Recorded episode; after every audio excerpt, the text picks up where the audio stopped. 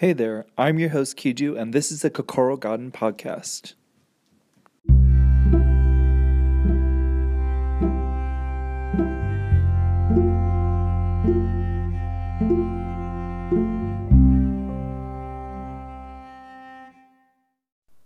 Hey folks, thanks for joining today. So, we're going to be talking today about hardy annual flowers.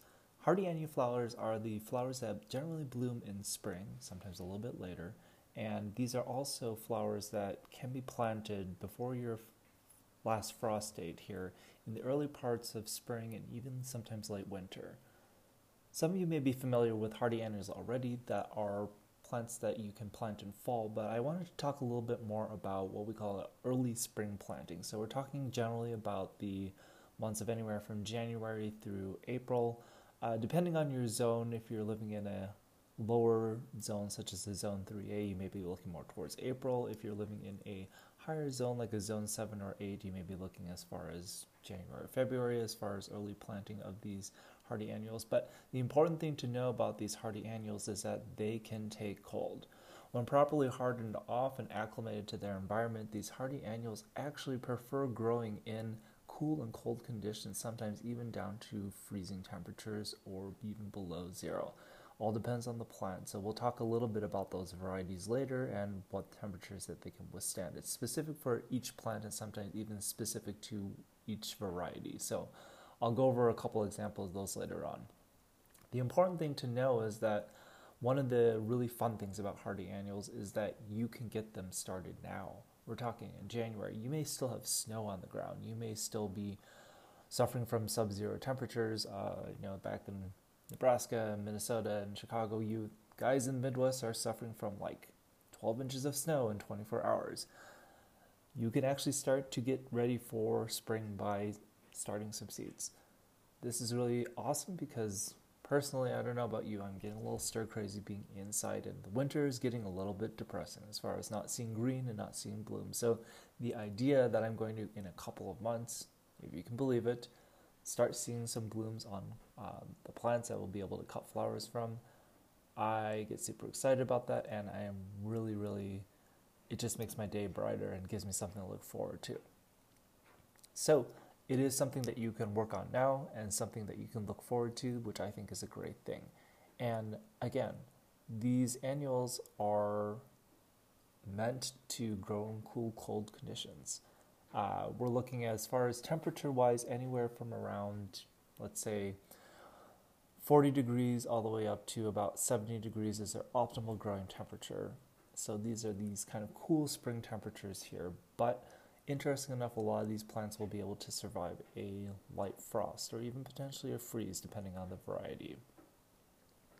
So, a lot of flower farmers are aware of the concept of spring flowers do well with a long and cool spring. The reason for this being is that when plants are grown that are hardy annuals in the spring and given a long period of establishment of cool or cold conditions, uh, they are allowed to grow a really nice big root system. And if you've been following along enough, you know that root systems for plants are one of the biggest things out there roots are like the soul or like the infrastructure of the plant. They are the food store most of the time for the plant and also help to establish the plant as much as possible in the ground. The bigger the root system, generally speaking, you're going to have a bigger, healthier plant. And this plant is not only able to get to a larger size or volume, it's also able to withstand drought. It's going to be better able to find all the nutrients in the soil that it needs to get to. And it's going to be much more resilient and hardy and produce longer and withstand cold and heat and uh, insect pests and other issues far more robustly than a plant that has a very spindly, small root system that looks kind of sad. So, for hardy annuals in particular, they do need a cool or cold growing uh, period so that they're able to develop this root system here. The main thing is that once hot temperatures, and we're talking about 80 degrees Fahrenheit, that's kind of the last call for any of these hardy annuals that like the cool, mild weather. Once we get to that temperature, the plants start shutting down or going into dormancy. For those of you who grow ranunculus and anemones, you know that once we reach that 80 degree Fahrenheit, it's it's pretty much over for those plants. They start to yellow, their um, flower production really drops off, and eventually it looks like they're basically dying. The whole plant just basically shrivels up and it, it dies back. That's not necessarily because the plant is, is done or dead, but because the plant is going into dormancy, and that's being induced by the hot temperatures. So, with other plants like annuals, say like sweet peas, which also shut off at about 80 degrees Fahrenheit, once the days start getting higher above 80, things really just don't work for sweet peas as well. They really s- slow down in their production and they will start getting, you know, shorter internodes for their flowers and eventually the sweet peas are just going to yellow and die and go over. No matter how much you water them or fertilize them, if the temperature is too high, the plant is getting the signal that the season is done. It is time for them to either produce seed or to try and survive what they can. And you're not going to get a lot of production out of that plant, and eventually that plant is going to end up just dying on you. So, the best thing to do is to be able to give yourself the maximum length of time between being frozen and 80 degrees Fahrenheit. So, we're looking, you know, between 30 and 80 degrees Fahrenheit uh, being your high during the day, what's kind of the longest time that we can look at as far as uh, allowing these plants to grow and establish themselves? So, for many of us, that's going to be probably about six to eight weeks before spring, maybe even a little bit further here. We in uh, Zone 7B here have a little bit more leeway because starting in February, the weather usually gets a little bit milder. It gets a little bit nicer. So we're able to start our seeds and plant them out in February. That gives them a good, you know, uh, basically three months before April when temperatures start heating up and the days get longer. So that's a good 90 days to allow these plants to bloom, uh, grow from seed to, to bloom, and really get a good root system down there if you're able to do longer, that's even better. If you live in a place like a zone 10, that's a, a coastal environment that's got a really mild growing environment that doesn't really get super hot in spring very early, uh, you have a really, really long, nice growing season as far as cool, um, mild growing conditions go and hardy annuals go, uh, which is a reason why you see crops such as ranunculus grown out in California and the coasts. So now that you understand this concept here, uh, we we can kind of see now that okay, so for good spring flowers, a lot of these will need a good long cold establishment period. So how can we do that? If you live in a place where you're like us and you have a relatively dry and mild winter, uh, right now we're staying mostly above the 30s at night, sometimes dipping down into the mid to late mid to lower 20s here occasionally. That's actually not too bad. There's quite a few flowers and plants that can survive into that that will go on to produce um, in the spring as a hardy annual. If you're living somewhere such as a zone six, uh, we're looking, you know, as far as getting down to about uh, negative four degrees in a zone six A. You have a little bit more, a little bit less leeway, but um, you still can grow quite a few things here. If you're in a zone five B or below, you may have problems as far as starting seeds right now and planting them right now. For example, if I were still living back in Omaha, Nebraska, I would not be able to do that just due to the fact that there is snow on snow on snow. There's a lot of moisture in the soil that causes a lot of issues as far as planting anything into that soil, and not to mention that soil is frozen. So, with that sort of growing uh, environment, if I were in a zone 5A or lower, going all the way down to zone 2 or 3A, I would definitely wait a little bit of time before starting my hardy annuals and planting them out. We're looking probably more the traditional six to eight weeks before your last frost date. The nice thing is that if you do live in one of these colder growing zones of 5A or below, a lot of times we'll see that you actually will have a milder summer, relatively speaking. Uh, Nebraska being one of those exceptions where it does get hot and humid very quickly, so there's a very short window of time that you'd be able to grow and really kind of have good looking spring flowers. Now, on the other hand, if you're in a zone 3A, say if you're up in Moorhead, Minnesota, and you know, it takes until probably maybe end of May for you to stop getting snow there. and for temperatures to start warming up, uh, you would actually probably be pretty successful growing your spring flowers uh, for a large majority of the summer, actually. And I would probably try to uh, plan for that. So some of the longer, hardier producing uh, annuals in spring, such as cornflowers or bachelor buttons, uh, even sweet peas, if you can grow them during your summer, uh, I would definitely try to. Just because they're seen as a traditionally spring plant doesn't mean that that's necessarily consisting of your spring. For example, here we can actually get away with growing sweet peas and uh, others traditionally spring blooming plants a little bit longer, sometimes into July. And that is because our nights are here in the high desert very dry and very cool. We don't have that buffer of humidity and moisture that we did back in the Midwest, but um, while it does kind of create an issue as far as keeping our plants hydrated, it does allow for the night to really cool down, dropping sometimes as much as 20 to 30 degrees. This really helps to kind of prolong the life of some of these spring blooming plants and allows us to have a longer, better season with them. So you'll have to know your own growing environment and kind of know what it is that your conditions are in spring. But the key things to kind of note are when do you start getting above, well, about negative five consistently as far as your low, and when is it that you start reaching 80 degrees Fahrenheit as your daily high? That's kind of the window that you're looking at as far as when you can plant, establish, and then grow these flowers out. So let's talk a little bit more about the different hardiness abilities of certain plants. So you have some plants, I call these like the iron three, Icelandic poppies, Orlaya, and Dianthus, or Sweet Williams, or pinks, as some people call them. These are three plants that are classified as a hardy to USDA hardiness zone 6A. And they can survive down to negative 4. Icelandic poppies, for example, come from Central Asia and North America and in these locations, they live in really harsh environments and uh, they are in these bare, exposed, high altitude, really winter cold areas that they're basically living in one of the harshest conditions in the environment that's available.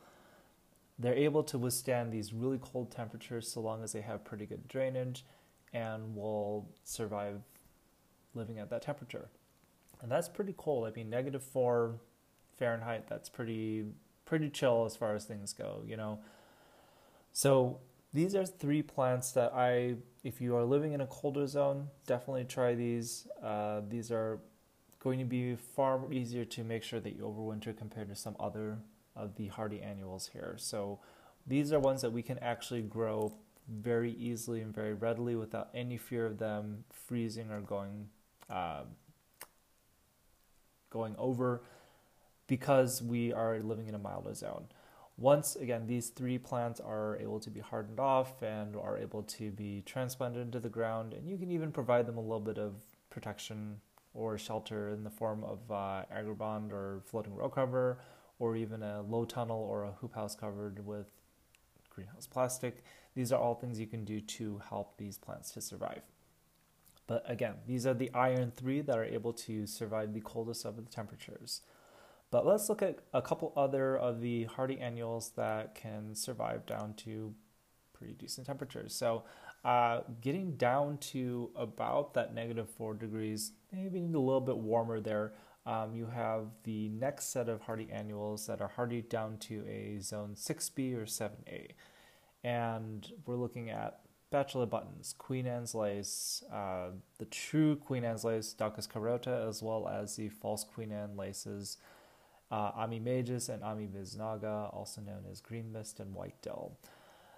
So we've got a lot of really good filler plants here, and we also have uh, larkspur. That's another really hardy one. A lot of people will just directly sow that right onto their uh, growing areas and let the natural shifting of temperatures between freeze and thaw and freeze and thaw allow that natural germination of the larkspur seed to start. So it's a really hardy annual, one that we don't provide any protection to, and still uh, it will volunteer reseed everywhere, and we love that plant. Uh, there's also Uh, the annual phlox, this one surprised me a lot when I found out this during my research. Uh, that beautiful phlox is actually a cold, hardy annual. And I think the reason why a lot of us struggle with it is that we think of it more of a summer annual because that's traditionally when we see it being used and grown, but it actually is pretty hardy. Um, I did not know that before starting this research, so uh, it's really kind of been a very big game changer for me. So we are actually starting our phlox seeds this weekend. Also, the uh, both black-eyed and brown-eyed Susans, Rudbeckia fulgida and Rudbeckia triloba, are both very hardy. They're actually technically more of a semi-hardy perennial or biennial, depending on how you look at it. So it's no surprise that their uh, ability to withstand these cold temperatures is high. And then there's also uh, cress, Lepidium or Capsella. Both of these are very hardy. Uh, being a member of the cabbage family, that doesn't surprise me either. And again, these are hardy down to uh, about negative four. Uh, a little bit warmer would probably ensure better survival, but they can withstand these temperatures down to negative four. So that's just an example of some of these hardy annuals flowers that you can get started and then plant out, and uh, they will take the cold once they're properly conditioned and uh, given the fact that if you protect them from the most extreme of winds and uh, they've got good drainage, they will survive for you. And even if you may not see these plants growing up on top of the soil, so you know you may get your little seedling with this couple of leaves and it looks like it's not doing anything, underneath the soil, that root system is growing, and that's what you're looking for because that root system is not only what's going to keep that plant intact and surviving, but also that root system is going to power that plant later on to make sure that you can continue to allow it to grow during the spring, and it's going to continue to grow as we get warmer, and it's going to basically explode into this big, gigantic, massively productive plant come spring. So let's go a little bit warmer here. Uh, these plants are hardy down to about 5 degrees Fahrenheit. So we've got a couple more very popular ones here. Uh, we have violas and pansies. Now I know a lot of the a lot of people don't use these as cut flowers. Uh, we've kind of figured out a couple techniques to use them in sort of low compotes and uh, getting the stems to about 12 inches. I'll cover that in a later podcast. But uh, if you can grow violas and pansies successfully in your zone and have them overwinter, you can grow a lot of other stuff too. Uh, we can see that there are some spots in our yard where we have microclimates where violas will survive unprotected, and other areas where, with a little bit of protection, they will survive as well.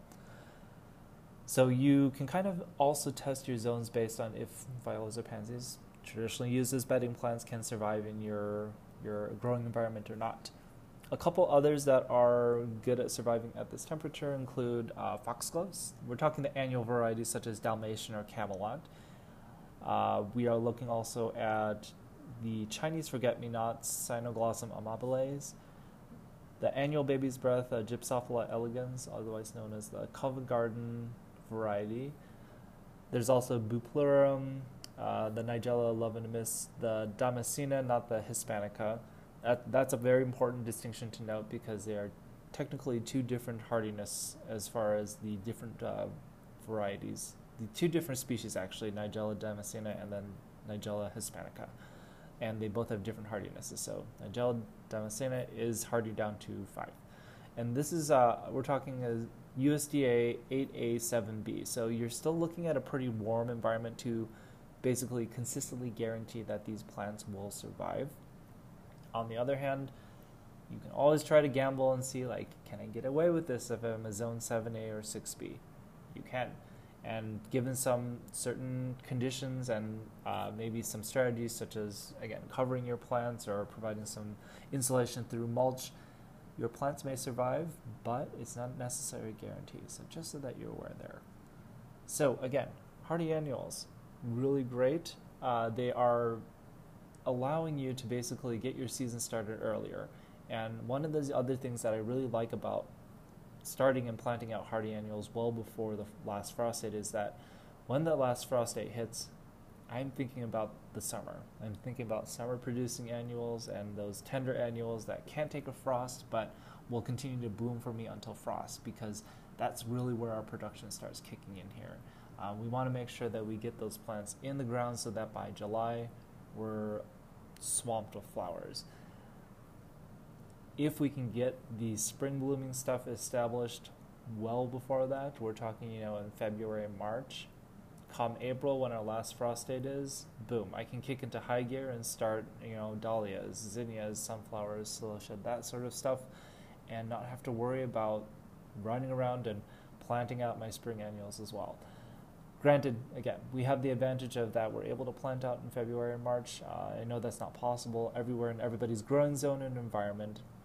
But again, if you're able to get these established earlier on, get things at least started earlier here, you're going to have a much easier time when it comes to your last frost date, which is basically go time on a flower farm. So with these hardy annuals, again, it's not necessarily guaranteed that they're going to 100% survive your winter because goodness knows I have killed a lot of hardy annuals. It's taken me a lot of learning and experimenting and refining technique and species selection in order to get to this point here. But it will help you out a lot. Uh, one of the things that I love about the hardy annuals is that they will produce for me basically until June. So we're looking at almost three months of production out of some of these plants. I mean, if we talk about like bachelor buttons, for example, they will bloom for about 12 weeks from start to finish. Isn't that crazy? And for us here, actually, we're able to harvest them all season long if we want them to.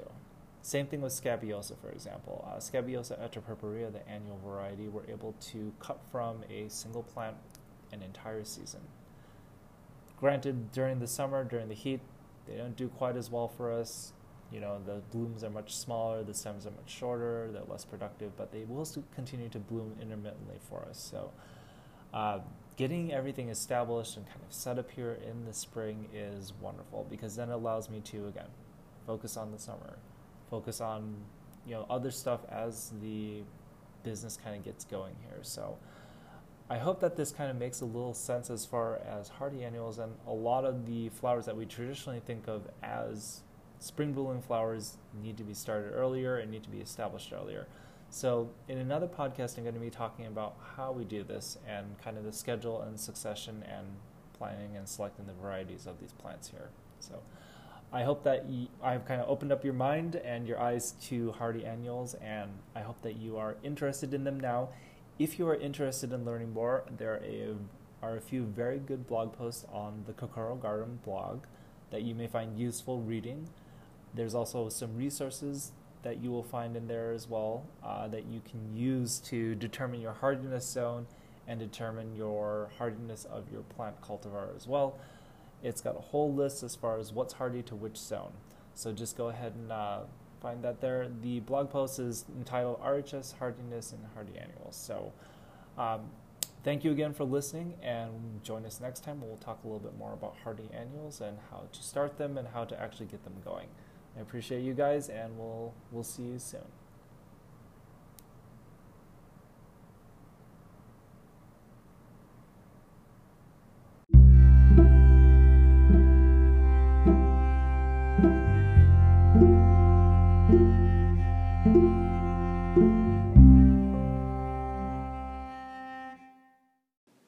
Thanks for joining me here today. If you're interested in learning more about flower farming or gardening or just growing in general, check out my website at www.thekokorogarden.com. That's T H E K O K O G A R D E N.com.